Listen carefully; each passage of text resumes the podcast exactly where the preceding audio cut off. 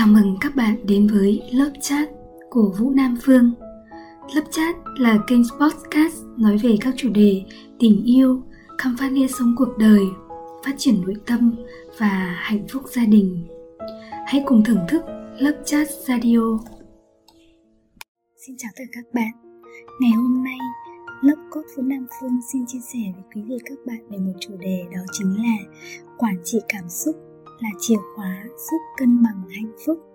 Vâng, thưa quý vị, trong thực tế không dễ để làm chủ được cảm xúc của mình vì xúc động thuộc về bản năng. Cảm xúc là yếu tố rất quan trọng tác động đến cách chúng ta nhìn nhận cuộc sống như thế nào.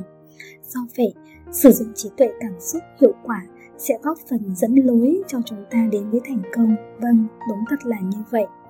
Để được những giá trị tốt đẹp cho bản thân, hãy bắt đầu từ việc hiểu bản thân mình kiểm soát cảm xúc của chính mình nhé các bạn. Vậy thì kiểm soát cảm xúc là gì? Kiểm soát cảm xúc là cách mà chúng ta đưa cảm xúc về trạng thái cân bằng thông qua các phương diện như ngôn ngữ hình thể trong cuộc sống và đôi khi luôn phải đối mặt với nhiều loại cảm xúc khác nhau đấy. Từ cảm xúc yêu thương này cảm xúc rất khó chịu cảm xúc của sự sợ hãi. Nếu không có kỹ năng kiềm chế cảm xúc, chúng ta sẽ dễ hành động, chúng ta dễ hành động nóng vội, khó kiểm soát hậu quả của nó, thậm chí vô tình làm tổn thương của mọi người nữa đấy các bạn ạ. Cân bằng cảm xúc giúp chúng ta giữ gìn, phát triển các mối quan hệ tình yêu, hôn nhân và trong xã hội, đặc biệt là công việc ngày nay. Vậy tại sao cần kiểm soát cảm xúc? Cảm xúc, có sức mạnh phi thường như thế nào?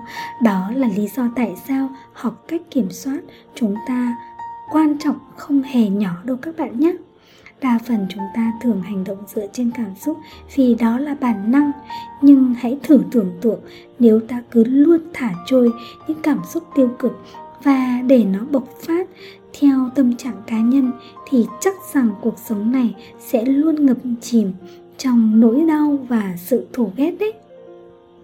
Thông thường, nguyên nhân lớn nhất khiến chúng ta khó kiểm soát cảm xúc chính là sự nóng giận.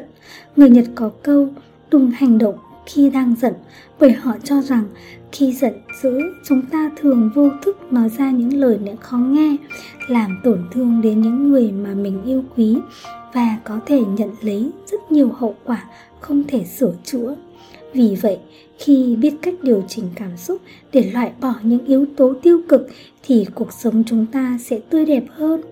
Hơn ai hết, chính chúng ta là người chịu trách nhiệm với cảm xúc của mình, nên không thể kiểm soát hoàn toàn những tác nhân trong cuộc sống hàng ngày. Hãy cố gắng lựa chọn phản ứng cảm xúc phù hợp nhé. Từ đó kiểm soát cảm xúc và rộng hơn là kiểm soát cuộc sống của chính chúng ta bên cạnh đó, biết cách điều chỉnh xúc cảm cũng sẽ có thể giúp chúng ta có được sức khỏe tốt hơn, cải thiện hiệu suất công việc và làm phong phú các mối quan hệ cá nhân nữa đấy. Và sau đây, tôi sẽ chỉ cho các bạn những cách sau đây nhé. Cách thứ nhất là kiểm soát cảm xúc hiệu quả như sau nếu học được cách kiểm soát cảm xúc của bản thân, chúng ta có thể điều hòa áp lực và những vấn đề gây phiền muộn trong đời sống và công việc nữa.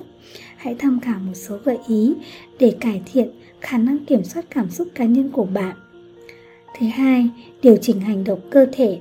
Ở những tình huống khó khăn khiến cảm xúc của chúng ta dần trở nên tiêu cực thay vì phản ứng ngay lập tức hãy cho bản thân một chút thời gian để xử lý thông tin, sự việc vừa xảy ra, kiểm soát cảm xúc để trở lại trạng thái cân bằng cách thong thả, hít thở và giữ bình tĩnh.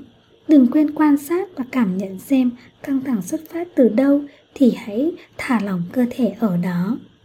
Thứ ba, nhìn nhận sự việc theo hướng tích cực. Nếu tâm trí của chúng ta luôn hướng đến việc ta đã bị đối xử tệ như thế nào hoặc mọi thứ khủng khiếp ra sao. Hãy thử tìm cách chuyển hướng suy nghĩ của bản thân, thay thế những suy nghĩ tiêu cực bằng góc độ nhìn nhận tích cực hơn, tránh để cảm xúc tiêu cực dẫn lối hành vi của mình. Mỗi khi cảm thấy muốn bùng nổ vì giận dữ quá mức, hãy nhắm mắt lại, hít thở sâu và suy nghĩ về những điều tốt đẹp đã trải qua. Vâng và tiếp theo, thứ tư, đó là sử dụng ngôn từ phù hợp trong quá trình kiểm soát cảm xúc thì lời lời nói, ngôn từ mà chúng ta sử dụng là yếu tố rất quan trọng.